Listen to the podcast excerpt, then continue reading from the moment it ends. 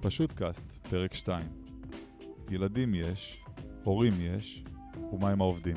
כן, אלה שאמורים בכל בוקר לבוא עם חיוך, נותנים את הנשמה והלב, עובדים קשה, וכל זה בהתנדבות. אז אה, זהו שלא. מסתבר שגם מי שעושה את מה שהוא עושה בתשוקה גדולה, היה שמח שיתייחסו אליו בכבוד, יתגמלו אותו כראוי, ויכבדו את החוקים הנוגעים להעסקתו. היום נארח את עורך הדין רז בנדור, שותף במשרד עורכי הדין מאטרי מאירי, ונדבר על דיני עבודה. רז, בוגר תואר ראשון במשפטים, ומעבר להיותו עורך הדין שלי כמה שנים, הוא ואני חברים מגיל 14. כל האמור בפרק זה אינו מהווה תחליף לייעוץ משפטי, ואינו מחליף התייעצות עם עורך דין. אז uh, אמרנו את זה, ואפשר לצאת לדרך. היי רז, מה נשמע? אהלן, מעניינים. אז מה זה בכלל uh, דיני עבודה? דיני עבודה אה, זה מושג כללי שמתאר את אה, מערכת הכללים והחוקים שמסדירה את אה, יחסי העבודה בין עובד או קבוצה של עובדים, שזה מה שנקרא משפט עבודה הקיבוצי, לבין המעביד או קבוצה של מעבידים. מערכת הכללים של דיני עבודה היא מערכת די מיוחדת, כי היא מורכבת גם מחוקים, מתקנות, כמו ש... אה, מפסיקה, כמו שמערכת החוקים הרגילה בתחומים אחרים, וגם אה, מורכבת מהסכמים, הסכמים קיבוציים, צווי הרחבה, אה, שזה באמת אה, נושא מאוד ייחודי, כי יכולים אה, אה, להיפגש קבוצה של אה, עובדים עם קבוצה של אה, מעבידים, לעשות ביניהם הסכם, וההסכם הזה מחייב אה, גם את כל המעבידים באותו תחום וגם את כל העובדים באותו תחום, אה, לפעמים בלי שהעובד אה, יודע, מבקש, רוצה. אה, זה בדרך כלל נועד למצוא איזשהו, איזושהי דרך ביניים בין הקבוצה של העובדים לבין הקבוצה של המעבידים, בדרך כלל באמצעות ועדים. וזהו, פחות או יותר. הרבה הרבה מספרים, ואני שומע הרבה שאנשים אומרים, מעסיקים בעיקר, שאני פוגש, אומרים, עזוב, תמיד העובד ינצח בבית משפט, תמיד החוק הולך לטובת העובד, תמיד השופט יכריע לטובת העובד, הסיכויים שלך נמוכים. זה, זה באמת ככה? תמיד עובד ינצח? הסטיגמה הזאת אה, היא אכן אה, אה, סטיגמה מוכרת, זה באמת הגישה הרווחת. אני, אני לא חושב שזו סטיגמה מבוססת. קודם כל, צריך להסתכל על מי יושב בתיקים של דיני עבודה בבתי הדין לעבודה. זה, נכון שמשפט העבודה הוא נועד גם אה, לה- להסדיר את מערכת היחסים בין אה, עובדים לבין אה, מעבידים. הוא גם נועד קצת להגן על העובד, כי, כי בכל זאת מערכת היחסים בין עובד למעביד היא לא סימטרית, המעביד הוא החזק והעובד הוא בדרך כלל החלש. אבל צריך להבין שבבתי הדין לעבודה לא יושבים רק נציגים של העובדים או חברים של העובדים, יושב, בתיקים של דיני עבודה יושב הרכב שכולל שופט, חלק מהשופטים באים ממגזר ציבורי, חלק ממגזר פרטי, חלקם היו עורכי דין שייצגו אה, מעבידים, חלקם היו עורכי דין שייצגו עובדים. אה, ויחד עם השופטים, וזה משהו שהוא ייחודי והוא קורה אה, אה, רק בבתי דין לעבודה, הוא לא קורה בבתי משפט אה, אזרחיים רגילים, יושבים גם נציגי ציבור. אה, בצד אחד של השופט יושב נציג של המעבידים, בצד שני אה, יושב נציג של העובדים. אה, האנשים האלה הם, הם לא שופטים, אבל לפעמים יש להם רקע משפטי, אבל, אבל כל אחד מהם בא מ, מ, מאיזשהו כיוון, מאיזושהי אג'נדה, והשיטה הזאת שומרת בעצם על איזשהו איזון. אה, מצד שני, אה, אם אנחנו כן רוצים אה, לחזק קצת את הסטיגמה או, או להבין מאיפה היא באה, אה, צריך, כמו, כמו שאמרתי קודם, אה, מערכת היחסים היא לא סימטרית, ובסוף אה, מטרת אה, דיני העבודה היא גם להגן על העובדים. אה, יש מערכת של חוקים אה, בדיני עבודה שנועדה להגן על העובדים, שנועדה למנוע מעובדים, בין היתר, אה, אה, להיכנע למעבידים חזקים או לוותר על זכויות כדי אה, אה, אה, להמשיך לעבוד או כדי לקבל אה, משכורת ולפרנס את המשפחה או את עצמם. ובאמת, חלק מהחוקים האלה הם חוקים שאי אפשר אה, להתנות עליהם, זה נקרא חוק אה, קוגנטי. אה, אה, כשיש חוק קוגנטי וה- והמעביד לא קיים אותו, אה, גם אם העובד ויתר באיזושהי דרך כזאת במפורש, במפורש או במשתמע, אפילו מכוח הסכם בכתב, אה, וה- והעובד, המעביד עושה לעצמו את החשבון שהוא סיים את אה, יחסיו עם, ה, עם העובד ושילם את כל מה שמגיע לו, אבל אז מסתבר שחלק מה, מהזכויות שמגיעות לעובד מכוח חוק שאי אפשר להתנות אליהן, המעביד לא שילם. ואז העובד הולך לבית הדין לעבודה ואומר, אני, מגיע לי למשל פיצויי פיטורים, דמי חופשה, דמי הבראה, הודעה מוקדמת. המעביד אומר, תראה, ויתרת, דיברנו בינינו, ואתה הסכמת שהבנת שהמצב שלי לא טוב, הבנת שלא מגיע לך, כעסתי עליך. הגענו בינינו להסכמה, ואני הסתמכתי על ההסכמה הזאת, ובית הדין לעבודה אומר, סליחה, אדוני, עם כל הכבוד, יש חוקים, על החוקים האלה אי אפשר להתנות. ותשלם בבקשה, למרות שחשבת שאתה לא צריך לשלם, אתה תשלם עכשיו, ולכן... אה, היום זה, אני חושב שהיום הדברים האלה כבר יותר מובנים גם למעבידים, אבל, אבל פעם באמת זה יצר איזושהי תחושה אצל המעביד שהוא תמיד מפסיד. אה, וזה, וזה לא נכון, זה לא, זה לא המצב. אה, בתי דין לעבודה הם יחסית מאוזנים. חייבים בכלל הסכם עבודה, אני מקבל עובד חדש לעבודה. סבבה, חבר, מכירים, לוחצים ידיים, סוגרים עניינים, עושים רעיון עבודה, כולם מבינים את התנאים, זה די ברור, סך הכל עולם גני הילדים, מי שעבד בגן אחד, גן אחר, זה בסך הכל די דומה. חייבים הסכם, יש פתרון אחר, זה סבבה שרק uh, סגרנו בינינו, או ש... או, או מה אתה מציע בעצם uh, קודם כל, לעשות? אה, קודם כל, בנושא דיני עבודה בנושא הזה, הוא, הוא לא שונה מכל עולם אחר של דיני חוזים. חוזה, ברוב המקרים, לא חייב להיות בכתב. הוא יכול להיות בעל פה. הכתב, כשעושים הסכם בכתב, המטרה היא בסוף לחסוך ויכוחים. שיבוא היום שהעובד או, או, אה, ירצה לקבל משהו אה, אה, והמעביד לא יסכים, או שתהיה ביניהם אי הסכמה בנושא מסוים, אפשר ללכת לנייר הכתוב ולראות מה, מה סוכם בין הצדדים, וזה, וזה לא שונה בעניין הזה בדיני עבודה. מאשר בכל הסכם אחר, בהסכם למכירת דירה, בהסכם, אה, למרות שלגבי דירות זה טיפה שונה, כי שם באמת חייבים הסכם בכתב, אבל, אבל הרעיון הוא, שהוא, הוא, הוא שלא יהיו אחר כך ויכוחים, ושאפשר יהיה אחר כך, אם יש ויכוחים, ובאים למישהו שמכריע, למשל, בית משפט, אז אפשר יהיה להראות מה הוסכם, ויהיה יותר קל. אה, אין חובה אה, בדיני עבודה שיהיה מסמך פורמלי שנושא את ה... כותרת הסכם, ויש טקס ולחתום בראשי תיבות, וכל, וכל מיני דברים שאנחנו מכירים מתחומים אחרים של המשפט. אה, כן יש חובה על כל מעביד לתת לעובד אה, תוך חודש מתחילת העסקתו איזושהי הודעה בכתב, שכוללת את כל התנאים של ההעסקה. אה, ההודעה הזאת, העניין הזה התפתח אחרי שבאמת בתקופה, אחרי הרבה מאוד שנים, ש... מעבידים אה, ניצלו את הכוח העודף שלהם, דיברנו על זה קודם, ואחר כך התעוררו ויכוחים, העובד אמר, הבטיחו לי לקבל תמורה על שעות נוספות, הבטיחו לי לקבל אה, יותר ימי חופשה ממה שקבוע בחוק, והתעוררו ויכוחים, ולכן המחוקק קבע שכל מעביד חייב לתת לעובד איזשהו מסמך כתוב עם תנאי עבודה, וגם קובע מה צריך להיות, מה התנאים המינימליים שצריכים להיות כתובים במסמך הזה. תנאים, שכר, תקופת העסקה אה, וכולי. כל, יש, יש שורה של דברים, אבל זה, זה פחות, אה, פחות אה, משנה כרגע. הנקודה היא שבסוף החוזה נועד להגן על שני הצדדים. זה לא עניין חד צדדי. מצד אחד העובד צריך לדעת מה מגיע לו, וללכת הביתה בסוף היום שהוא יודע מה הזכויות שלו. ומצד שני, גם מעביד לא רוצה להיות במצב שבו הוא סיכם עם העובד משהו מסוים, ובסיום ההעסקה, או במהלך ההעסקה, העובד אומר, רגע, הבטחת לי משהו אחר, הולך לבית הדין לעבודה, ואומר, למרות שהמעביד חושב שהבטיחו לי עשרה ימי חופש בשנה, בעצם הוא הבטיח לי עשרים. והמעביד מוצא את עצמו בסוף, אה, אה, נאלץ לשלם סכום שהוא לא תכנן לשלם. הוודאות היא חשובה לשני הצדדים. עכשיו, אה, נניח שאוקיי, קיבלתי את ההמלצה שלך, ועד היום, מה לעשות, אה, אין לי חוזה עם כל העובדים, לא הייתי מסודר, לא הייתי מאורגן, אז מה, אז מחר בבוקר אה, לקום ולחתום הסכם עם העובדים, אה, מספיק לי לעשות טופס הודעה לעובד, זה לא מאוחר מדי, אם זה לא היה עד היום, מה, ההמלצה? ההמלצה היא קודם כל לכל אחד מהאנשים שעוסקים, ב, שמעסיקים עובדים וגם לכל, גם לכל עובד, שתהיה ודאות, שתהיה הסכמה, ושכל אחד ידע מה מגיע לו כעובד, ושכל מעסיק ידע מה הוא חייב לתת. ולכן, אם אין לך, אם לא נתת לעובד אה, הודעה בכתב על תנאי העסקה, קודם כל אתה חייב לתת, וכדאי לעשות את זה כמה שיותר מהר. כי, כי אי מתן הודעה לעובד, גם, יש עליה גם אה, אה, סנקציות בחוק. אז קודם כל, אם לא נתת, זה הזמן, מה שנקרא, ויפה שעה אחת קודם.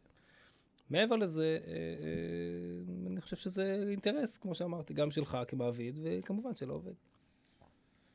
עכשיו, אה, אנחנו רואים בקבוצות של אה, וואטסאפ של גננות, בדפי הפייסבוק השונים, אה, כל מיני הסכמים גנריים. מישהי שואלת למי יש איזה הסכם לתת לי הסכם העסקה, מישהו שולח, תודה רבה, ומחר בבוקר חותמים הסכם. זה מומלץ, ככה עושים את זה, חייבים עורך דין, יש דברים ייחודיים, או שאיזשהו הסכם גנרי מהאינטרנט בסך הכל מספק.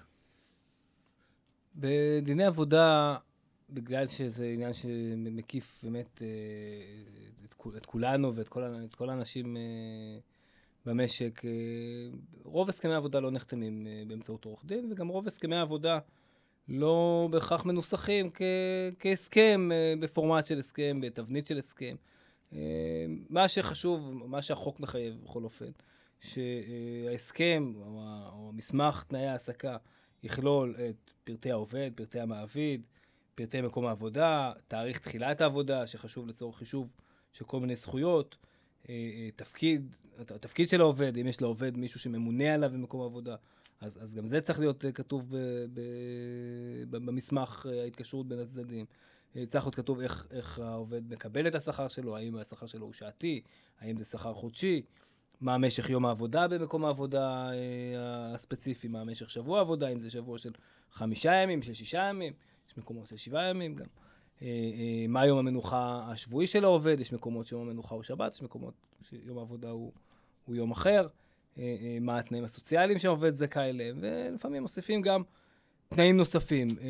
מה שצריך לשים לב, וזה חשוב גם לשני הצדדים, שיש זכויות בחוק שאי אפשר להתנות עליהן. ולכן, גם אם כתוב, גם אם כתוב בחוזה משהו שהוא שונה מהוראות החוק, אה, מה שנקרא חוק אה, הוראות קוגנטיות, שאסור לצדדים להתנות עליהן בהסכמה, אה, צריך לשים לב שהדבר הזה לא נכלל בהסכם, כאשר מבחינת החוק אפשר להוסיף על התנאים הקוגנטיים, אבל אי אפשר לגרוע מהם. ולכן, אם אתה מעסיק, אתה צריך לדעת שאם נוסף, אם, אם שינית את הוראות החוק הקוגנטיות, אז הדבר הזה לא יהיה לו בסופו של דבר תוקף. אם אתה עובד, אתה צריך לדעת שאם המעביד לחץ עליך, ביקש ממך במסגרת משא ומתן, לגרוע מההוראות הקוגנטיות, הדבר הזה לא יחייב בסופו של דבר. גם אם, גם אם העובד חתם עליו וגם אם העובד לא התנגד לו, אין לזה שום משמעות.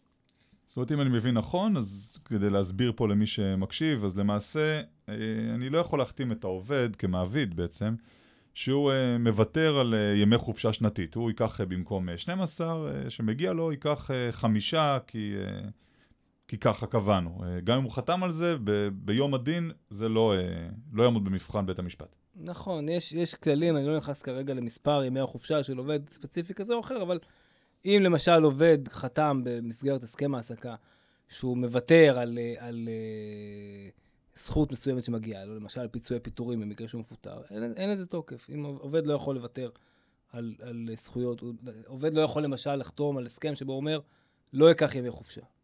לא יהיה לי יום מנוחה שבועי. לא אקבל שעות נוספות, גם אם אעבוד שעות נוספות. יש, יש, שעות נוספות זה משהו טיפה ייחודי ש, שיש לו כל מיני כללים, אבל נשים את זה רגע בצד. באופן כללי, אתה צודק, עובד, אה, אה, גם אם הוא חתם על הסכם שאומר שהוא מוותר על זכות שהיא מוגדרת כזכות שאסור לוותר עליה, אין לזה שום תוקף ואין גם משמעות לשאלה אם העובד ידע שהוא מוותר, אם הוא, אה, באיזה נסיבות הוא ויתר, זה לא חשוב. מה שאסור לוותר, אסור לוותר. אה, בקבוצת הוואטסאפ של אה, אינפוגן אה, ביקשנו מה, מהמשתתפים, בעלי גנים פרטיים, להעלות שאלות. אחת השאלות שעלתה שם כמה פעמים, והיא באמת שאלה מעניינת, זה מה בעצם בכלל ההבדל בין שכר גלובלי לשעתי? מתי אני משלם שעתי, מתי גלובלי, כדאי לי, כדאי לעובד? מה הסיפור של זה בכלל? באופן כללי, אה, ההגדרות של שכר גלובלי ושכר שעתי, אה, די, די קל להבין אותם מתוך השמות של, ה, של, ההגד... של הביטויים האלה. שכר שעתי זה שכר שמשולם לעובד רק על פי השעות שהוא עובד אותם בפועל. אה, אם עובד עובד עבד ארבע שעות, הוא מקבל שכר על ארבע שעות ביום. אם הוא עבד שש שעות, הוא מקבל שש שעות. עובד בשכר גלובלי מקבל אה, שכר בסוף כל אה, חודש, או בדרך כלל בסוף כל חודש. אמ, על פי הנחה כללית לגבי ימי העבודה שעובד בחודש, הוא אמור לעבוד מספר השעות שקבועות בחוק, אולי קצת פחות, אבל השכר הוא שכר גלובלי בהתאם להיקף שעות גלובלי. עובד שעובד בהיקף, במשרה אה, כזו שהוא מקבל בשכר גלובלי, שכרו מחושב אה, לא בהכרח בקשר ישיר למספר השעות שהוא נמצא במקום העבודה. אה, כמובן, בכפוף למספר ימי חופשה, ימי מחלה, חיסורים, איחורים, אבל, אבל השכר הוא שכר חודשי. הוא שכר חודשי קבוע והוא לא משתנה לפי מספר השעות. עובד שעובד במשרה שעתית, למעשה הוא... הוא השכר משתלם לו בעד השעות נטו שהוא נמצא בעבודה. זה בעצם ההבדל המהותי. עכשיו, יש לי עובד uh, שעובד בשכר uh, גלובלי, אבל מאחר כל בוקר בחצי שעה, או צריך לצאת מוקדם, או לפעמים חצי יום, אז איך אני בעצם מתחשב, מתחשבן איתו? זה, הוא גלובלי או שעתי? כי אם הוא גלובלי, אמרנו, מקבל משכורת חודש. לא משנה מה קרה. אם הוא שעתי, אז אמרנו מתחשבנים על כל שעה שהוא עבד בפועל. אה, מה, מה קורה פה, או מה מקובל אה, למעשה במקרה הזה? גם עובד אה, בשכר גלובלי, יש לו היקף משרה. למשל, משרה מלאה מוגדרת בחוק כ-43 שעות עבודה בשבוע ובערך 8.5 שעות עבודה ליום. אם עובד מחויב למשרה מלאה, אז הוא צריך לעבוד באופן כללי כמשרה מלאה. יש לו עובד מכסת ימי חופשה, יש לו מכסת מחלה, אבל אם עובד מחסיר שעות באופן קבוע, אה, ניתן להפחית לו את השעות שאותן הוא החסיר מהיקף המשרה שלו בעצם. ולכן, אה, אה, אם עובד עבד פח... בפועל פחות שעות שבועיות מהיקף המשרה המלאה שלה הוא התחייב, אז, אז, אז המשרה שלו הופכת למשרה מצומצמת יותר, אפשר להפחית לו גם מהשכר. יש, אגב, פתרונות נוספים, לא חייבים להפחית מהשכר, כי אפשר להפחית, למשל, להחליט עם עובד ש... סופרי, מקמטים את, את שעות החיסור או את שעות האיחור אה, בתוך ימי חופש, למשל. אה, ואז, ואז זה בא על חשבון ימי החופשה שלו, שגם הם בסופו של דבר, אם הם נגמרים, אז, אז, אז, אה, אז צריך להפחית מהשכר, אבל, אבל זה לא משהו מיידי. מה קורה עם ימי חופשה מרוכזים? אנחנו פה בגני ילדים, בקיץ, בהתאם לאופי העבודה אצלנו. לוקחים, בעצם יוצאים לחופשה שנתית, הגן נסגר, נכנסים השיפוצניקים, הצבעים, האינסטלטורים. מה קורה עם העובדים? אני יכול להגיד לעובד... מה? סליחה? היתושים. היתושים מגיעים. זה קיץ. אז כן, אנחנו, אני יכול להגיד לעובדים, תשמעו, יש לכם חופשה מוגדרת בין ה-20 לאוגוסט ל-1 בספטמבר, אה, ואותו דבר בימים נוספים על פני השנה, או שכל עובד אה, לוקח את החופשה, ממש ימי החופשה שמגיעים לו על פי היקף המשרה והוותק, מתי שמתחשק לו אה, על פני השנה. אז ככה, זה, זה צריך, צריך להתחיל רגע ולהבין שלכל עובד יש מספר ימי חופשה שנתיים לפי הוותק שלו. לפעמים יש מקומות שאפשר להסכים על הגדלת מספר ימי החופשה מעבר למכסה הקבועה בחוק, אבל לכל עובד כך או אחרת, יש מספר מוגדר של ימי חופשה בשנה. החוק אומר שצריך לתת עדיפות ל... אה, לכך שהעובד uh, ייקח את ימי החופשה שלו ברצף, uh, אבל הנוהג והפרקטיקה היא שהעובד יכול לפזר גם את ימי החופשה שלו ולקחת יום פה ויום שם ויומיים פה ו... ושבוע במקום אחר, ומהבחינה הזאת אין, אין באמת, מעשית אין מגבלה. אה, החוק אומר שהמעביד יכול אה, להוציא עובדים לחופשה לפי נוחיות העסק, כלומר, בעסקים למשל, אה, שעובדים עם מוסדות חינוך למשל, או, לא, לא, לא ניכנס כרגע ל, ל, למשרד החינוך או למשרות ציבוריות, אבל בשוק הפרטי יש למשל גורמים שעובדים אה, אל מול אה, בתי ספר שלא עובדים בחגים למשל. אז אה, מן הסתם, הרבה יותר נוח למעסיק, שבחול המועד, פסח או בחול המועד סוכות, העובדים יצאו לחופשה מרוכזת. יש מקומות שעובדים עם חו"ל, ובתקופה של כריסמס, בתקופה של חופשות בחו"ל, אין לעובדים מה לעשות בעבודה. ולכן, החוק מאפשר למעביד להחליט מראש על תקופת חופשה שהיא... שהיא מרוכזת. אה, יש לזה כמה מגבלות. המגבלה העיקרית אומרת שמעל למספר מסוים של ימי חופשה, המעביד צריך להודיע לעובדים אה, מראש. אה, החוק מדבר על שבעה ימים, כלומר, אם אה, המעביד אה, רוצה להוציא את כל העובדים בעסק לחופשה מרוכזת שעולה על שבעה ימים, הוא צריך להודיע להם לפחות 14 יום מראש. אם החופשה המרוכזת היא יותר קצרה, אז, אז לא צריך להודיע מראש. הרעיון הוא לאפשר לעובדים לתכנן גם את החופשה שלהם, וגם יש עוד עניין שהוא מכסת ימי החופשה של עובדים, כי יכולה לבצר סיטואציה שעובד הגיע ל, לאותה חופשה מרוכזת, כשאין לו בעצם במחסנית ימי חופשה. ואז נשאלת השאלה, מה קורה עם עובד שהמעביד רוצה לכפות עליו, או המילה לכפות היא מילה קשה, אבל רוצה אה, אה, אה, להוציא את כל העסק לחופשה, למשל לצורך שיפוצים, למשל כי אין עבודה, למשל כי אין מה לעשות, מסיבות, מסיבות אחרות, העסק בשיפוצים, העסק קרה משהו, לא חשוב. אבל העובד אין לו ימי חופש.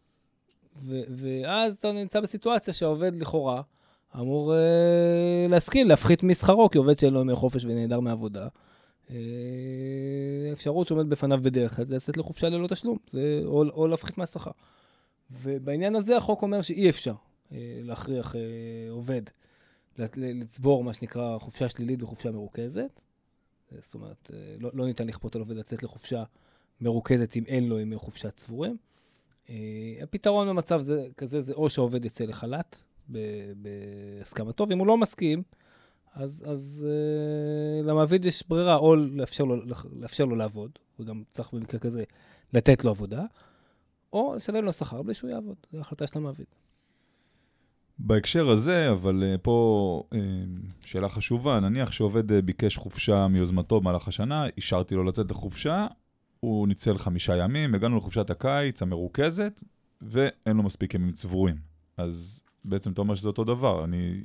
לא, אבל ההסכמה לא חייבת להינתן במועד החופשה המרוכזת. אם העובד יודע, כאשר הוא מבקש את ימי החופשה, נגיד שהעובד מגיע אליך בחודש פברואר ואומר, תשמע, אני חייב לנסוע לסקי, ויש לי עכשיו עשרה ימי חופשה, אני רוצה לקחת חמישה על סקי. אתה אומר לו, ותראה, אצלנו במקום עבודה, בכל המועד פסח, יש שבעה ימים, אז תיקח בחשבון. אם אתה עכשיו, אין לי בעיה שתיסע עכשיו לסקי, אם אתה עכשיו לוקח חמישה ימי חופש, לא יהיה לך מספיק ימי עבודה לחופשה המרוכזת. החופשה המרוכזת, הנה, אנחנו, אנחנו בפברואר, חופשה המרוכזת באפריל, הנה, נתתי לך התראה 14 יום מראש, והרבה יותר מ-14 יום מראש. תהיה בחשבון. אם אתה מסכים מראש שבימי החופשה המרוכזת אתה תהיה בחל"ת, בסדר גמור, תן לך לצאת לחופש. אם אתה לא מסכים מראש לזה, לא אוכל לתת, לא אוכל לתת לך לצאת לחופש, והעובד יכול לבחור. ההסכמה יכולה להינתן, לא חייבת להינתן בסמיכות למועד החופשה המרוכזת, אלא במועד שבו מודיעים לעובד על הכוונה לצאת לחופשה מרוכזת. עובד, מה שכן, המעביד לא יכול להגיע למצב, לא יכול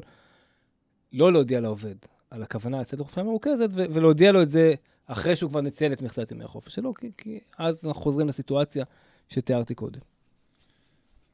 אמ, לצערנו, לא פעם קורה שצריך לפטר עובד, לסיים העסקה, לפעמים אה, מסיבות של שיקולים עסקיים אה, מסחריים. אה, לפעמים זה עובד שלא עובד טוב, או כל סיבה אחרת. מה זה בכלל, מה זה נוהל פיטורים תקין? איך עושים את זה בצורה אה, כמובן מכבדת, נכונה, שלא מסכנת את, ה, אה, את המעסיק מבחינת החוק, ובעצם מאפשרת לעובד את כל ה, לקבל את כל הזכויות שמגיעות לו? נתחיל עם משהו שאולי יפתיע חלק מהמאזינים. מותר לפטר עובדים. אני אומר את זה, ואני אומר את זה במידה מסוימת של ציניות, כי בעבודה שלי אני נתקל הרבה פעמים בתביעות של עובדים, שכשאתה קורא, אתה, אתה, אתה קורא את הטענות של העובד ואתה קורא את, את התביעה, אתה יכול לרגע לחשוב שעובד זה משהו ש, שאסור לפטר אותו, שכל פיטורים, יש, הייתה איזה, הייתה איזה מגמה אה, עד לאחרונה, אה, תכף נדבר על, על ההתפתחות בנושא הזה, אבל הייתה איזו מגמה עד, עד לאחרונה, ש, שהרבה עובדים שפיטרו אותם, אפילו מסיבות מוצדקות, אה, מסיבות ש, ש, שברור שלמעסיק יש זכות לפטר בהן עובד, אה, מגישים תביעה ש, שעניינה של התביעה בעצם הוא בתהליך. כלומר, אה, העובד אומר, פיטרו אותי, לא משנה כרגע למה, בסוגריים זה כן משנה למה, אבל לא משנה כרגע למה. תהליך הפיטורים היה תהליך לא תקין, ועל כך שתהליך הפיטורים לא היה תקין, אני מבקש פיצוי.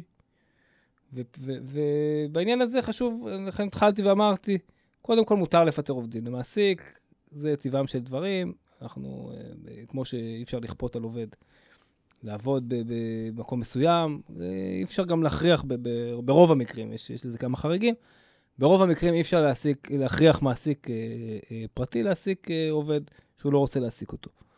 אה, העניין המהותי פה הוא באמת אה, אופן סיום העסקה. באופן כללי, הדין אומר שפיטורים צריכים להיעשות בתום לב. עכשיו, תום לב זה ביטוי אה, שלמי שאיננו משפטן, אה, הוא נשמע כמו איזו סיסמה, ואפשר לחבר אותו למילה של תמימות, אפשר לחבר אותו, אבל בסופו של דבר הדברים צריכים, אם אני אנסה להשתמש בשפה של, של בני אדם, בצורה הוגנת, ולא באופן, לא, לא, לא, לא בצורה שרירותית, לא, לא במסגרת של איזושהי אפליה, לא, לא באופן שלא מאפשר לעובד להגן על עצמו. תהליך הפיטורים צריך לעשות בצורה מסודרת. העובד, קודם כל, צריך לדעת אה, זמן מספיק לפני הפיטורים, שלא מרוצים ממנו, שיש כוונה לפטר אותו. אי אפשר לבוא לעובד, או לא רצוי, המילה אי אפשר, היא גם לא בדיוק מתאימה פה. אבל לא רצוי לבוא לעובד יום בהיר אחד, מעכשיו לעכשיו, ולהגיד לו, תשמע, עד היום לא אמרתי לך שום דבר, אתה אה, הרגשת שאתה בסדר גמור, באת כל בוקר לעבודה בביטחון מלא שאתה, שיש לך מקום עבודה, ו, ופתאום אני מודיע לך מעכשיו לעכשיו שלא הייתי, בעצם אני כל החצי שנה האחרונה לא מרוצה ממך, ומחר בבוקר אתה לא בא, בא לפה יותר. זה, זה אי אפשר לעשות. ולכן התהליך צריך להתחיל בזה שקודם כל, וזה אני ממליץ לכל הלקוחות שלי שהם, שהם אה, מנהלים עובדים, לשקף כמה שיותר לעובדים. את מה שהם חושבים עליהם. זה יכול להיות במסגרת של שיחות חתך, זה יכול להיות אפילו ביום-יום, אם עובד אתה מרוצה ממנו ועשה עבודה טובה, אז, אז תגיד לו את זה. ובצד השני, אם עובד אתה לא, אם אתה לא מרוצה מעובד, אז, אז צריך להגיד לו שאתה לא מרוצה ממנו, וצריך להגיד למה אתה לא מרוצה ממנו, ואין ערך, לפחות מהפן של דיני עבודה, אני לא מדבר כרגע מהפן הניהולי, אה, להסתיר מעובד את מה שאתה חושב על אה, ביצועיו כעובד. אז זה השלב הראשון, הוא, הוא לשקף שהעובד ידע איפה הוא עומד מבחינת ההרגשה של המעסיק וה, והתחושות של המעסיק כלפי הביצועים שלו. זה עניין אחד. עניין שני, זה לתת לעובד התראה מספיקה לפני שמחליטים להפסיק את העסקתו, לתת לו איזשהו פרק זמן. זה לא חייב להיות uh, פרק זמן ארוך, אבל זה צריך להיות מספיק. גם לדעת שמתכוונים, uh, ששוקלים להפסיק את ההעסקה שלו, וגם להיערך כדי להסביר למעסיק למה העובד חושב ש... שהוא טועה. פה בעצם אתה מדבר על תהליך השימוע, אם אני מבין נכון. נכון. הליך שימוע אה, שמחייב כל מעסיק לפני שהוא אה, שוקל, חושב, מתכנן אה, לסיים העסקה של עובד. נכון, אז, אז זה השלב השני. השלב, השלב השני הוא שאתה צריך להודיע לכל עובד, לפני, ש, לפני שאתה מסיים את העסקתו, צריך לתת לו הודעה, במסגרת ההודעה צריך להגיד לו, שיש כוונה, ששוקלים את המשך העסקתו ושוקלים גם להפסיק את העסקתו. צריך לתת לו הסבר לגבי הסיבות שבגינן שוקלים את אה, העסקתו. אה, גם אם אמרת לו את זה באופן שוטף, עדיין צריך להסביר את זה במסגרת ההזמנה לשימוע. צריך לקבוע איזשהו, אה, איזושהי פגישה שנקראת ישיבת שימוע עם העובד. העובד, יש לו אפשרות להיות מיוצג בישיבה הזאת על ידי עורך דין. אה, או על ידי מישהו אחר שהוא בוחר שייצג אותו. הרבה פעמים העניינים, הדברים האלה הם אמוציונליים אצל, אצל אנשים, וקשה להם להגן על עצמם או להסביר את עצמם. וצריך לתת לעובד הזדמנות אה, לשכנע את המעביד שאולי הוא טועה לגביו ולא, ולא נכון לפטר אותו. אז בעצם לפני שימוע אני צריך לתת לו איזשהו uh, מכתב, uh, למעשה להסביר בכתב למה, מהם הסעיפים שבגינם אני uh, שוקל לסיים את העסקתו. וצריך לתת לו את זה אה, מספיק זמן מראש, יש איזו הגדרת זמן, זה יומיים, שבוע, לא, יום. זה, זה, זה תלוי מאוד בנסיבות, יש מקרים שאם מדובר בטענות אה, קשות, שכוללות אה, איזשהו אלמנט ראייתי, מסמכים שצריך לעבור עליהם וללמוד אותם, אז, אז צריך לתת יותר זמן. ואם זה עניין שמתבשל, או שהוא כבר הרבה זמן, והוא עניין שהוא לא כולל, לא מחייב איזה צורך בהיערכות, אז אפשר לתת גם מעט זמן, וכמובן גם עובד יכול תמיד להגיד, הזמן שנתת לי לא מספיק. אני מבקש לדחות את ישיבת השימוע ביומיים, בשלושה, אלא אם כן זה מזיק למקום העבודה, מסיבה כזאת או אחרת, אז בדרך כלל אין בעיה לדחות את השימוע, וגם אפשר להגיד לעובד, במצבים מסוימים, אה, אני, אני מבין שאתה רוצה לדחות את השימוע, זה בסדר, בינתיים אל תבוא לעבודה, ואחרי השימוע נחליט מה, מה קורה איתך. אז uh, עשינו את שיחת השימוע, uh, צריך לתעד אותה איכשהו, ששמענו ו... אז כן, קוד, קוד, קודם כל, כמו כל דבר, גם כדי שלא יהיו מחלוקות, אבל במקרה הזה זה גם, זה גם הוראות של הדין, ישיבת שימוע צריכה להיות מתועדת, צריך לערוך פרוטוקול של השימוע. גם כדי שיהיה אה, תיעוד למה שנאמר לעובד, גם כדי שיהיה תיעוד למה שהעובד אמר. אה, ומה שבעיקר חשוב בשימוע, מעבר לכללי הטקס, זה שתינתן לעובד הזדמנות אמיתית להשמיע את הטענות שלו. החוק מדבר על, אה, על ביטוי, מה שנקרא, נפש חפצה, שהמעביד לא יבוא לשימוע כבר עם החלטה מראש שהוא פיטר את העובד, אלא ייתן לעובד הזדמנות אמיתית להשמיע את הטענות. יש הרבה מעבידים שבאים לשימוע כבר עם מכתב פיטורים מוכן. וכשהעובד גומר להגיד את שלו, אומר לו, תשמע, נכון, הכל נחמד מאוד, אבל אני החלטתי, הנה, קח את המכתב. זה ברור שבמקרה כזה, המעביד לא שמע ולא התכוון באמת לשקול את הטענות של העובד, אלא הוא כבר החליט מראש. במקרים כאלה, בתי הדין לעבודה, אה, הרבה פעמים אומרים שהשימוע לא היה תקין. אה, להשלכות של זה תכף נדבר, אבל שימוע בכל אופן צריך להיות בצורה אה, ראויה ופתוחה. אוקיי, okay, אז הסתיים הליך השימוע, שמעתי את העובד, אה, הקשבנו לטענות, חזרנו הביתה, ישנו על זה לילה, אה, ניסינו אה, באמת בנפש חפצה, כמו שאמרת, לשקול את המשך העסקתו למרות הטענות שעלו קודם, ובכל זאת הגענו למסקנה שאנחנו ממשיכים ממה שחשבנו ואנחנו מסיימים את ההעסקה. מה עושים מכאן? צריך להודיע לעובד על ההחלטה.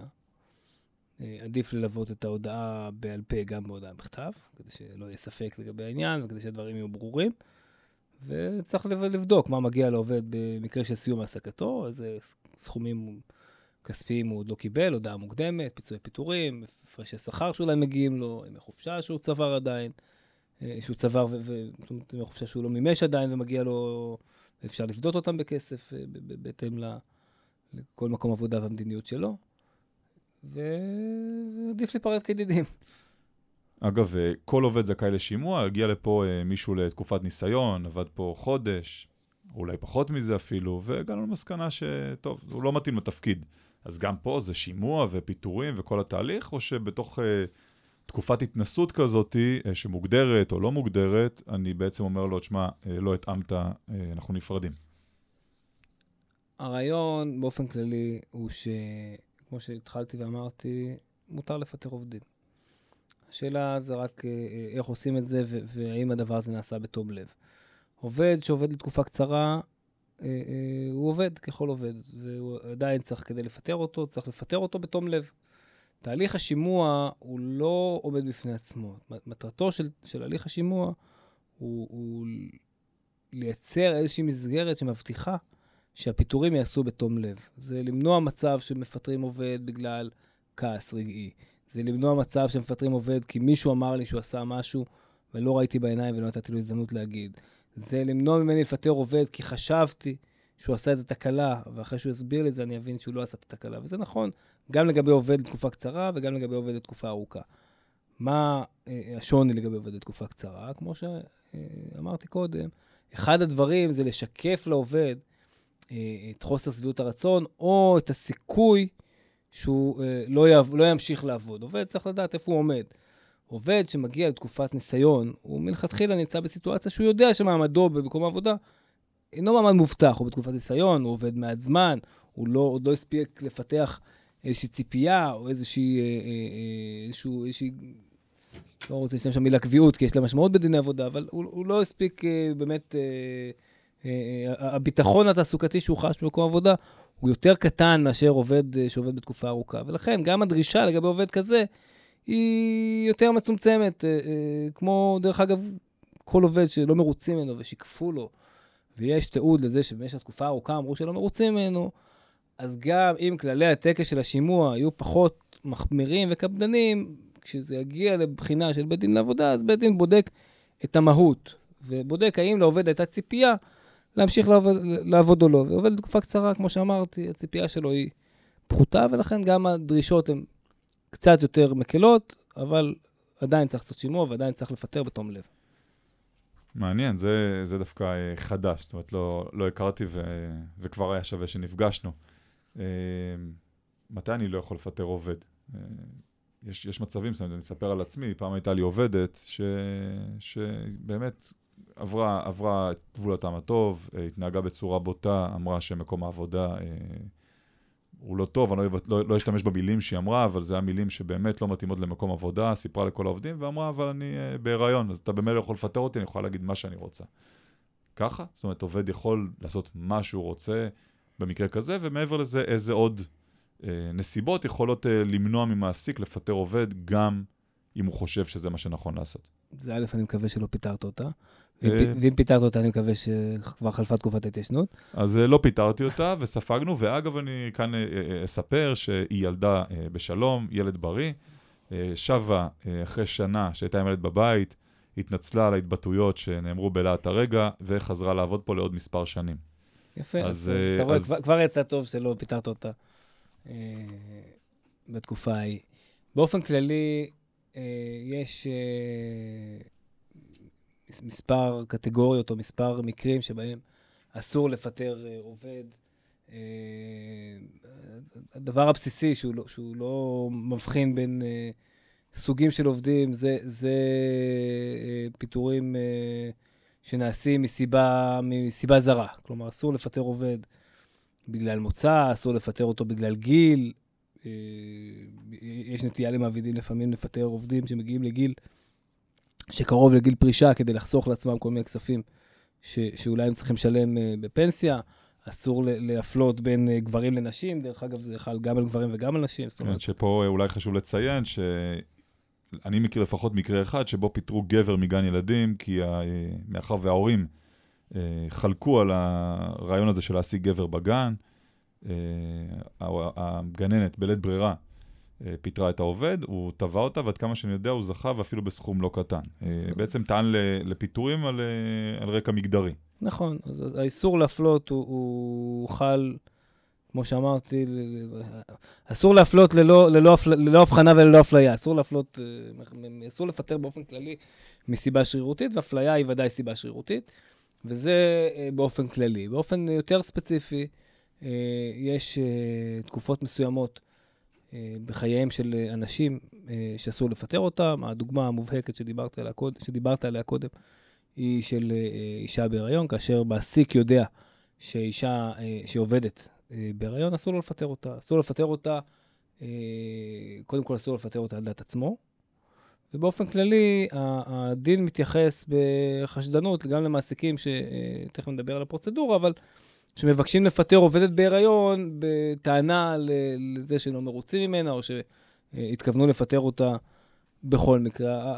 הסיבה לדבר הזה היא פשוט אה, איזשהו אלמנט חברתי, שזה ברור לכולנו, שעובדת בהיריון, שנשארו, נשאר לה עוד חצי שנה, או ארבעה חודשים, או שישה חודשים, אה, עד הלידה, אה, תתקשה מאוד למצוא עבודה אחרת, אם בכלל תצליח.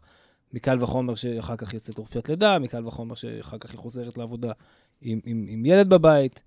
אה, ולכן איזשהו אה, כלל חברתי שאומר שכל אחד מאיתנו, אה, יש לו בבית אישה, או שיש לו ילד, או רוצה לגדל ילד, או רוצה שיהיו לו ילדים, וזה איזשהו עניין שהוא מעבר לעניין החוקי, הוא גם עניין חברתי. אה, מתי כן אפשר לפטר אה, אישה בהיריון? יש אפשרות במקרים מסוימים וחריגים, אפילו חריגים מאוד, אפשר לקבל אישור מהממונה על אה, חוק עבודת נשים.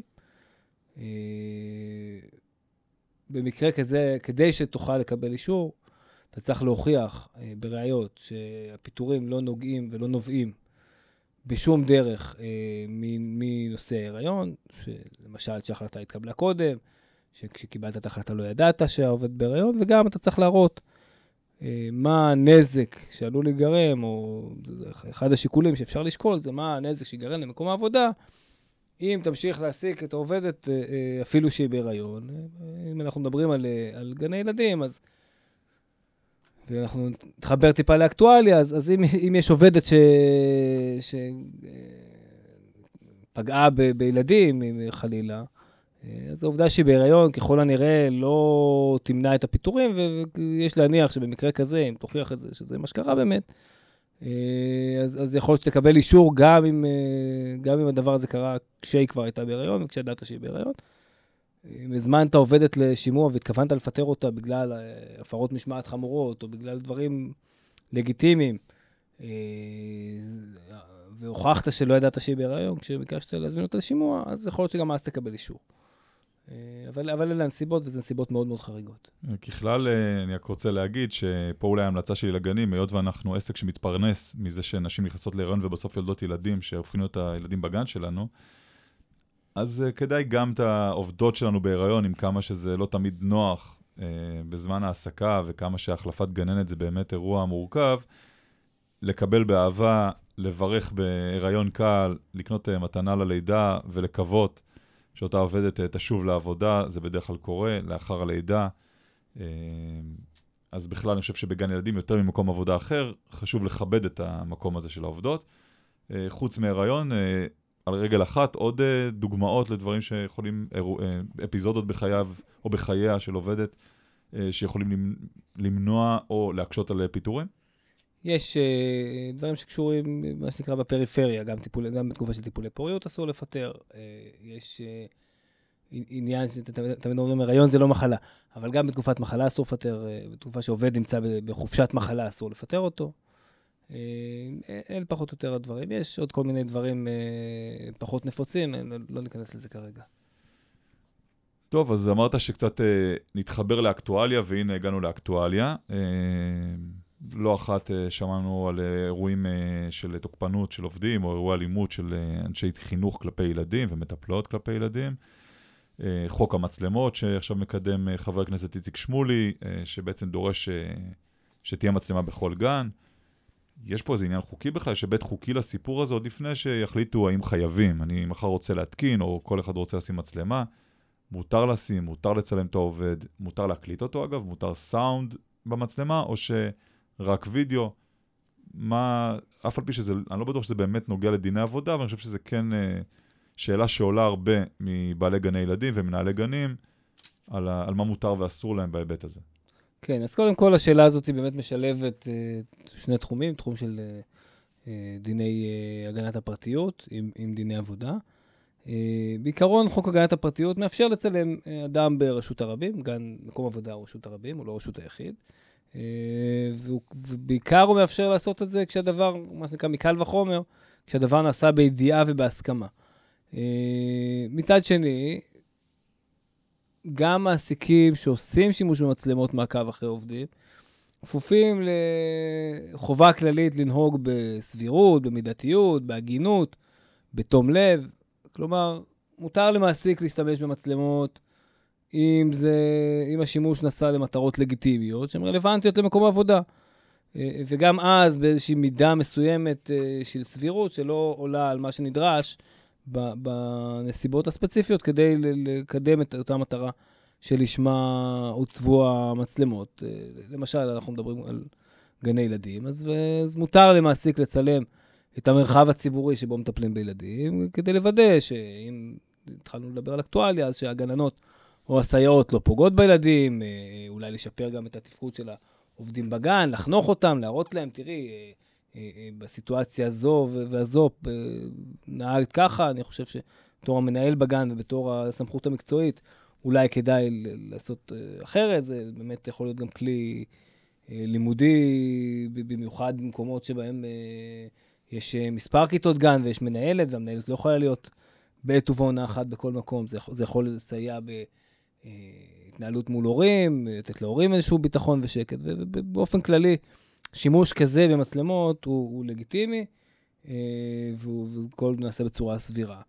אה, מה שאי אפשר לעשות, זה אי אפשר להשתמש במצלמות, קודם כל במקומות פרטיים, ש, שבהם זה לא דרוש לצורך איזושהי מטרה לגיטימית שהיא משרתת את תכלית מקום העבודה, למשל בפינות מנוחה, למשל במקומות יותר פרטיים, וגם אסור לעשות שימוש במצלמה למטרות אחרות, כלומר, uh, uh, אם אתה, אי אפשר אה, לעשות, להגיד לעובדים, אני משתמש במצלמה כדי לבדוק או כדי לוודא נושא בטיחות של ילדים, ואחר כך להגיד, להשתמש במצלמה לצרכים של למשל, לבדוק יציאה להפסקות או, או, או, או, או דברים אחרים, אלא אם מוגדר מראש, המצלמה משמשת גם למטרה הזו, אבל באופן כללי הכלל הוא באמת סבירות ומידתיות, ובעניין הזה צילום והקלטה בגדול הם אותו דבר.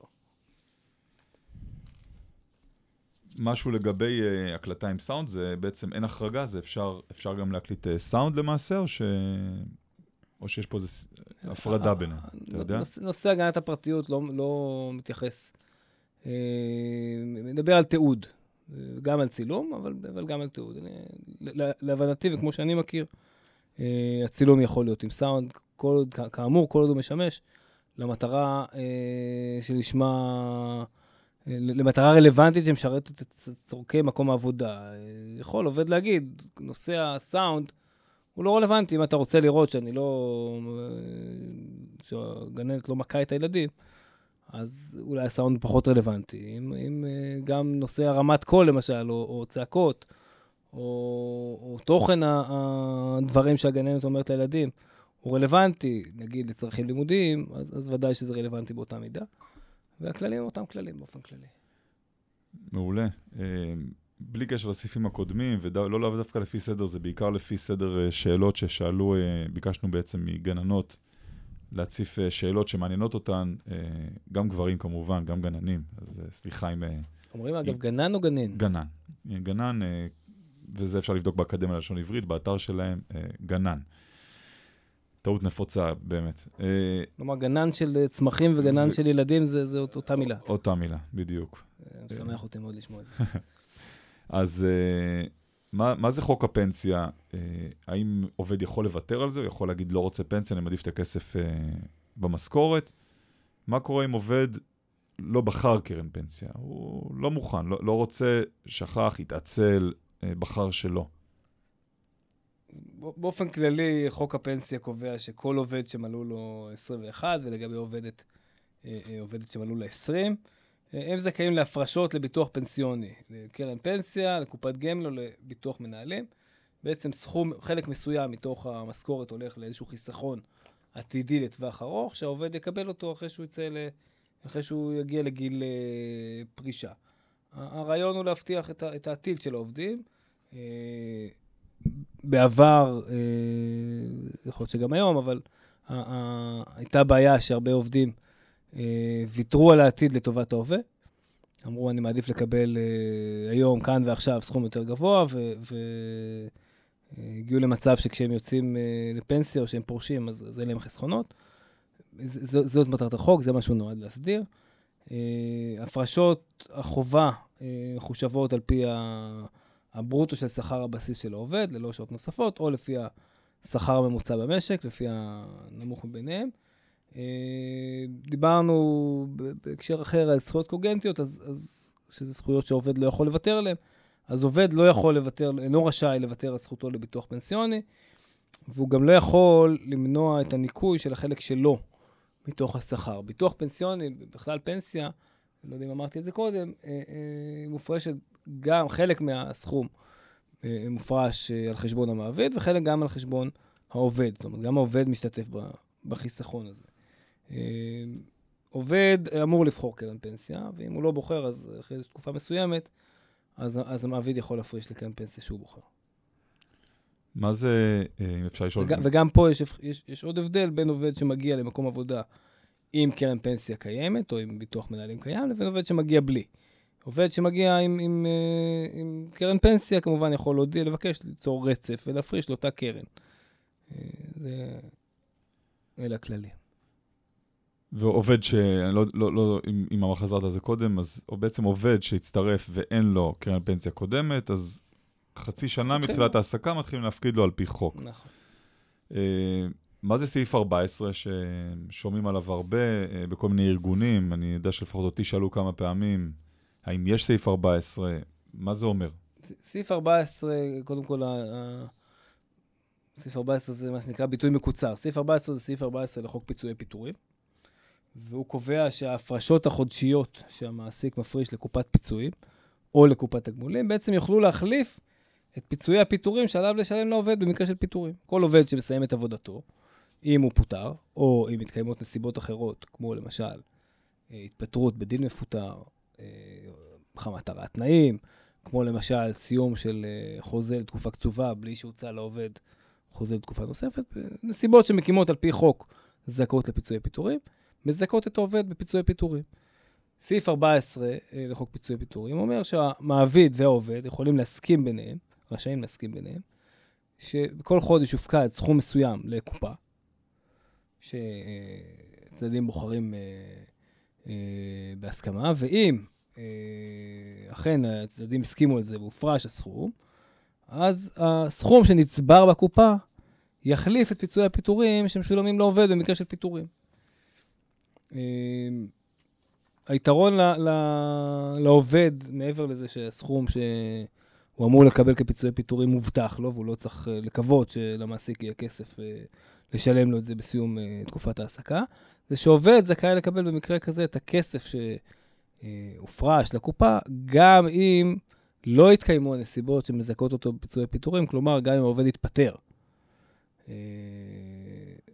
אה, מצד שני, הסכום ש... ש... שהעובד עשוי להיות זכאי לו, אה, במקרה של אה, סעיף 14, עשוי להיות יותר נמוך מהסכום שהוא היה מקבל אלמלא סעיף 14. למשל, נהוג ומקובל שעובדים, אה, ככל שהם מתקדמים בוותק ובמקום העבודה, וככל שחולפות השנים, מקבלים אה, שכר אה, גבוה יותר. עובד שלא חתם על סעיף 14 לחוק פיצויי פיטורים, זה פיצויי הפיטורים שלו ופוטר. פיצויי הפיטורים שלו מחושבים בדרך כלל על בסיס המשכורת האחרונה, כפול מספר שנות העבודה שלו באותו מקום עבודה. עובד שחתם על סעיף 14, הסכום שמופרש לו מדי חודש מופרש על פי שכרו באותו חודש. כלומר, אה, הסכום שהצטבר בסוף התקופה הוא בדרך כלל יהיה נמוך יותר.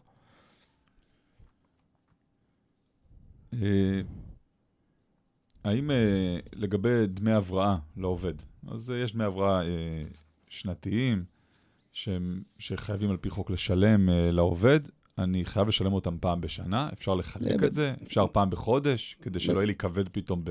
קודם כל, דמי הבראה זה לא סכום uh, כבד, באופן כללי. זה סכומים, uh, לא רוצה להגיד זניחים, אבל לא גבוהים מדי. Uh, מקובל לשלם דמי הבראה פעם אחת בשנה.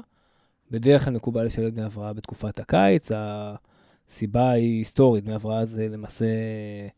Uh, סוג של אה, מימון, זה לא בדיוק מימון, אבל זה סוג של תשלום של המעביד, אה, על מנת שהעובד יוכל לצאת ל... אה, נקרא לזה בית הבראה, מה שנקרא בית הבראה. מה שפעם היו קוראים בית הבראה. היום זה לא מספיק לקנות נעליים, אבל... club ביוון, אבל זה בגדול הרעיון, ולכן בדרך כלל משלמים את זה בתקופת הקיץ. אפשר לשלם גם בתקופות אחרות, העיקר שזה משולם פעם בשנה. אמ, לאור אה, מקרי האלימות האחרונים, אה, עוד פעם, אנחנו חוזרים קצת לאקטואליה, אה, עובד היכה ילד, נהג באגרסיביות, התבטא, התבטא בצורה שהיא אסורה, או לא, אני לא רוצה להגיד לא מכבדת, כי זו אולי אמירה קלה, אבל אפילו התבטא בצורה אלימה, אז עדיין מפטרים אותו בהליך רגיל, שימוע וזה, ועניינים, או שאפשר להגיד לו, קח את הרגליים, לך הביתה, התנהגת בצורה אה, אגרסיבית. אז אני חושב שמה שאתה צריך לשאול את עצמך זה האם, באופן כללי, האם היית רוצה לפטר אה, עובד בעילה של אה, הכאה של ילד, בלי שנתת לו הזדמנות אה, להסביר, אולי זה לא הוא, אולי יש טעות בזיהוי, אולי קרה משהו, אולי, אה, אני לא מתייחס פה רק להיבט הראייתי, אלא, אלא אפילו להיבט הבסיסי של לתת לעובד הזדמנות אה, להסביר מה הוא עשה, גם אם הוא עשה מעשה מאוד מאוד חמור.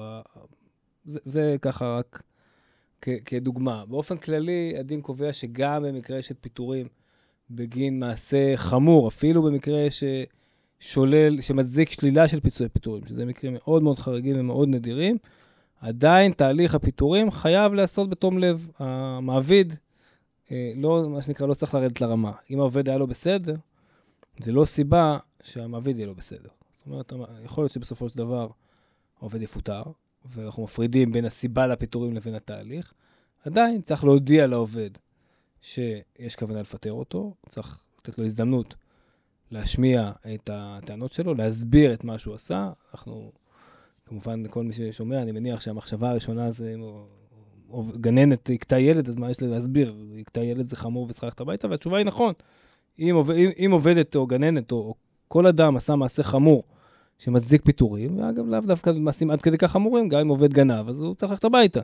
עדיין צריך לתת לו הזדמנות להסביר, להגיד לו, תפסנו אותך עם היד בתוך הצנצנת של הקופה הקטנה, ו... ואנחנו רוצים לפטר אותך, ויכול להיות שבמקרה הוא עבר ליד הצנצנת ונכנסה לו היד ונתקעה שם. ואולי יש לו הסבר רפואי. אני, אני בכוונה מקצין, אבל, אבל זה, הרעיון הוא ש, שצריך לאפשר uh, קיום של תהליך שימוע בכל הנסיבות, והיו גם מקרים, ויש פסיקה של בתי הדין לעבודה, של עובדים שפוטרו מסיבה מוצדקת בגין מעשה חמור, שללו להם פיצויי פיטורים, ונתנו להם פיצוי. אז כך שלא, כך שלא נערך להם שימוע ולא ניתנה להם הזדמנות להסביר את הסיבה לפיטורים. אמ, פה אנחנו מגיעים אה, לשאלה האחרונה שלנו. אז, אה, אז קודם כל, יש למה לצפות, זה תכף נגמר. אה, עובד שלי פוטר או בחר להתפטר, הלך, וחודש אחרי זה תלה שלט, שלושה בתים בהמשך הרחוב, ליד הגן, תכף ייפתח פה גן חדש. קיצור, פתח עסק מתחרה, ממש פה ליד, היה חתום על אי תחרות, ו... אפילו פנה ללקוחות שהוא עבד איתם קודם ואמר, תשמעו, אני עושה פה גן טוב יותר, כדאי לכם, בואו אליי. זה מותר לו? אז קודם כל, נושא של אי-תחרות הוא נושא אה, יחסית מורכב, הוא משלב כמה וכמה תחומים אה, אה, משפטיים, אה, אבל ננסה רגע לפשט. באופן כללי, אם סעיף אי-תחרות עומד, וזה רלוונטי גם לגני ילדים וגם לכל, אה, לכל עסק אחר, הסעיפים האלה אה, נפוצים אה, בהרבה מאוד תחומים. אם סעיף אי התחרות עומד במגבלות הדין, מבחינת אה, תקופת אי התחרות, אם שולמה לעובד תמורה ספציפית בגין אי התחרות, אם יש הצדקה עניינית לאי תחרות, אז אפשר, אפשר לאכוף את הסעיף הזה. כשאני, כשאני מדבר על התנאים, אז הרעיון הוא שצריך לוודא שהתניית אי תחרות, המטרה שלה היא לא רק לפגוע בתחרות. כלומר, שיש לה הצדקה נוספת.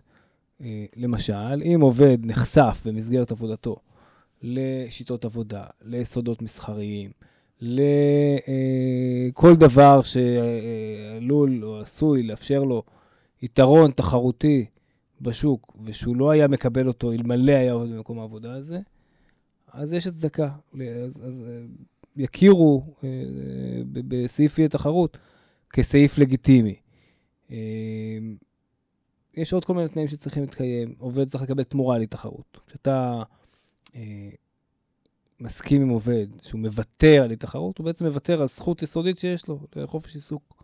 אתה צריך לקנות ממנו, במרכאות, את הזכות הזאת, לשלם לו תמורה ספציפית. אם לא שילמת לו תמורה ספציפית, הסיכו, האפשרות שיכירו בסעיף התחרות אה, היא קטנה.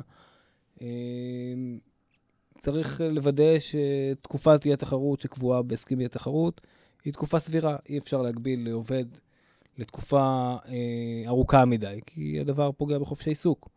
צריך לוודא שהדבר הזה הוא סביר מבחינה גיאוגרפית. אי אפשר להגיד, או לא שאי אפשר, אלא אה, אה, סעיף אי תחרות שהוא מאוד רחב מבחינה גיאוגרפית, אה, יאכף פחות מאשר סעיף שהוא מוגבל. למשל, אם אה, אני אה, מתווך ברשת תיווך ארצית ופתחתי סניף בעיר מסוימת, ולמדתי שיטות עבודה מהרשת, אה, לגיטימי שהרשת תגיד לי שבסיום ההתקשרות, וצברתי לקוחות וצברתי מוניטין על חשבון הרשת, סביר שהרשת תגיד לי שאני לא יכול לפתוח אה, אה, בסיום ההתקשרות סניף סוכנות תיווך אחרת באותה עיר.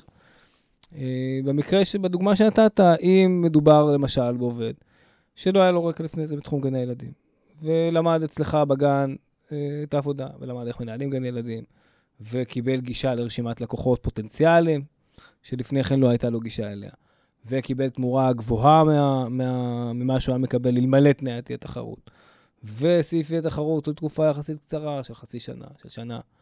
והוא מוגבל באופן גיאוגרפי, אז, אז, אז כנראה שיהיה לך יותר קל לאכוף את סעיפי תחרות.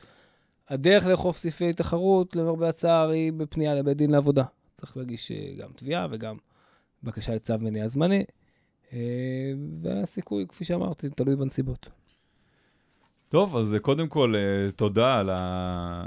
על כל המידע המאוד מאוד חשוב ומאוד מרתק, שבעיניי משרת גם את העובדים, אולי בראש ובראשונה את העובדים, אבל גם את המעסיקים, וכמובן שכל כל התקשרות כזו שתהיה הוגנת, וזה אולי, ה... היינו צריכים אולי להתחיל שם, שבסוף צריך, צריך להעסיק בצורה הוגנת, וצריך כעובד להיות הוגן. ככל שהדברים ברורים ומוסדרים וכולם בקיאים יותר בחוק, גם העובד וגם המעביד, נראה שהדרך תהיה טובה יותר, וגם אם חס וחלילה נקלעים לסיום העסקה, גם זה יכול לקרות בצורה מכבדת, זה לא חייב לקרות בכעס, וזה לא תמיד צריך להיגמר רע.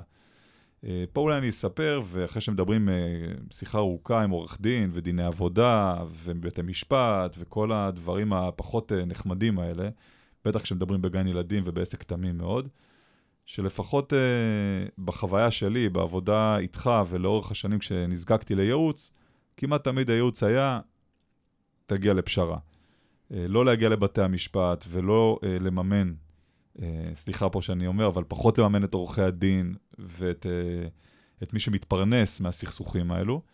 Uh, אני אפילו אספר על uh, מקרה שלפחות אצלי uh, זכור מאוד מאוד מאוד טוב, אני מספר אותו הרבה פעמים. על עובדת שנאלצנו לסיים את ההעסקה שלה פה, ולהערכתי כשלושה שבועות אחר כך היא uh, הודיעה שהיא פותחת uh, גן מתחרה פה בשכונה, ולא רק זה, היא גם פנתה ללקוחות. כמובן שרצינו uh, לעשות הכל כדי שזה לא יקרה, הרמתי לך טלפון, ואתה אמרת, תשמע, תן לה חיבוק, תעזור לה, תפרגן לה, הכל בסדר, יש עבודה לכולם, גם אתה תתפרנס, גם היא תתפרנס, אתה תראה, זה בסוף עוד ישתלם. וכמה שהיה לי uh, באותו רגע uh, רצון עז לנקום את, ה... את, ה... את הנקמה בזה שהחליטה להתחרות בי בשכונה, במקום, ולפנות ללקוחות ולהציע להם, ואגב, לקוחות גם עזבו וחלק עברו אליה. אני זוכר אז שלושה או ארבעה לקוחות שממש הלכו אחריה. הקשבתי לעצה הזאתי, וכשמסתכלים על זה ב... ברטרוספקטיבה, אז באמת היה שווה. לא בזבזנו כסף, המשכנו להתפרנס, היא התפרנסה, היחסים אה, הפכו טובים יותר, אה, לא, נהיינו לא חזרנו להיות חברים כמו קודם, או אה, לא הייתי מעסיק שלה בוודאי, אבל בסך הכל הכעס נרגע, הדברים נשכחו והדברים חזרו למסלולם, בלי, בלי להילחם. אז, אז זה באמת המלצה שאתה בדרך כלל תמליץ, או שזה רק... רק מקרה שזה הדברים, שני, אלו המקרים שנתקלתי בהם. לא, אז קודם כל אתה קצת מקלקל לי את המוניטין, ואני חייב למחות, יש לי לקוחות ב, ב, באזור הזה, ובהחלט יכול להיות שאם הם יחשבו ש, שזה הגישה הפייסנית שלי, אז אולי הם לא יבואו אליי יותר, אבל עכשיו בנימה, בנימה קצת, זה גם לא המוניטין שלי בכל התחומים, אבל uh, עכשיו בנימה קצת יותר uh, רצינית, uh, יחסי עבודה באופן כללי uh, הם יחסים ארוכי טווח. והם יחסים בין בני אדם. הם לא יחסים עסקיים רגילים, שבהם uh, האלמנט העיקרי הוא, הוא כסף, היבטים uh, כלכליים. עכשיו, זה מצד שני, גם בדיני עבודה יש כסף, וגם uh, לעובד שמסיים, או, או שיש טענות כלפי המעסיק, בסוף הוא מסתכל גם על השורה התחתונה של הסכום שהוא מקבל, לקבל או, או יכול לקבל. אה, בסוף הדרך לחשבון הבנק, וגם המעסיק, שבסוף מנהל עסק ומסתכל האם כתוצאה מהאירוע הזה אני אפסיד כסף או ארוויח כסף, ואיך זה יתבטא אצלי במאזן או בתזרים, ואיך זה יתבטא במוניטין שלי כלפי השוק, ומה יחשבו עליי, ומה עובדים אחרים יחשבו. בסופו של דבר, אה, צריך לזכור שזה אה, עיסוק עם בני אדם, והליכים משפטיים, במיוחד בדיני עבודה, גובים משני הצדדים מחיר אה, גם נפשי וגם אמוציונלי, ו- וגם עולים כסף, ובסופו של דבר לא מייצרים כסף. להבדיל מסכסוכים אזרחיים אחרים או מחלוקות מסחריות, שלפעמים באמת הליך משפטי יכול להביא כסף ויכול להגן על כסף שמגיע לך, או, או, או באמת, אה, בסוף באמת מסתכלים עליו בצורה כלכלית. מעסיק שמנהל הליך בדיני עבודה, בדרך כלל כנתבע, דרך אגב, בסופו של דבר, בהרבה מאוד מהמקרים, הרבה, הרבה מעסיקים לא מספיק אה, אה, מדויקים, נקרא לזה ככה, בסכומים שהם משלמים לעובדים, והרבה פעמים מעסיק ש, שמוצא את עצמו בדין לעבודה, בסופו של דבר משלם משהו, גם אם זה רק כדי לחסוך את העלויות של ניהול ההליך, וגם אם זה באמת כי הוא צריך לשלם משהו. אה, וגם עובד מצד שני, הולך לבית הדין לעבודה, לא תמיד הוא יודע בדיוק מה מגיע לו, הרבה עובדים מגיעים לבתי דין לעבודה והם לא מיוצגים. או שמיוצגים, אני מבקש מראש, אה, מתנצל בפני חלק מה, מהקולגות שלי, אבל, אבל לא תמיד בייצוג אה, שמשקף להם את כל הסיכונים והסיכויים האמיתיים, ומגיעים עם ציפיות מסוימות, וחווים איזשהו תהליך, כי הדיונים בבתי הדין לעבודה, הם לוקחים הרבה מאוד זמן, מגיעים עם ציפיות מסוימות, בסופו של דבר, חיים במשך תקופה מסוימת של חצי שנה, של שנה, עם איזשהו רגש לא נעים, אה, ובסופו של דבר לא תמיד מקבלים את מה שהם ציפו לקבל, וגם המעסיק בסוף נאלץ להתעמת עם אה, עובד שלו לשעבר, באדם שיש לו איתו היסטוריה, זה קצת מזכיר אה, לפעמים הליכים בבית משפט לענייני משפחה, כי זה יחסים באמת ארוכי טווח עם, עם, עם איזשהו מטען רגשי. צריך תמיד לעשות את החשבון כמובן, וצריך לראות לא להפסיד כסף, כמובן, כמעסיק, ולא לוותר על כסף שמגיע לך על פי דין כעובד, אבל האלמנט הרגשי והאלמנט הלא כלכלי והחוץ-משפטי, בעיניי, בדיני עבודה, זה משהו ששני הצדדים צריכים לשקול טוב טוב לפני שהם נכנסים לעימות. אה, לפעמים גם עובד שמרגיש שהוא נאלץ לוותר או מוותר על כסף, בסופו של דבר מרוויח מזה יותר, כי, כי יכול להיות שהוא... את האנרגיות שהוא משקיע במשפט, הוא, הוא ישקיע במקום עבודה אחר, הוא ישקיע בלהצליח בקריירה החדשה שהוא פנה אליה, וגם המעסיק יתעל את ה... את ה אם דיברת על מעסיק שרוצה לתבוע, זה, זה, זה מקרים פחות uh, נפוצים, בדרך כלל מעביד הוא נתבע, אבל, אבל גם זה קורה, גם זה כבר קרה לי לא, לא פעם אחת. Uh, אבל במקרה שאתה תיארת, למשל, אם מעסיק עכשיו משקיע גם מזמנו וגם מכספו בהליך משפטי, אז הוא משקיע פחות זמן בעסק.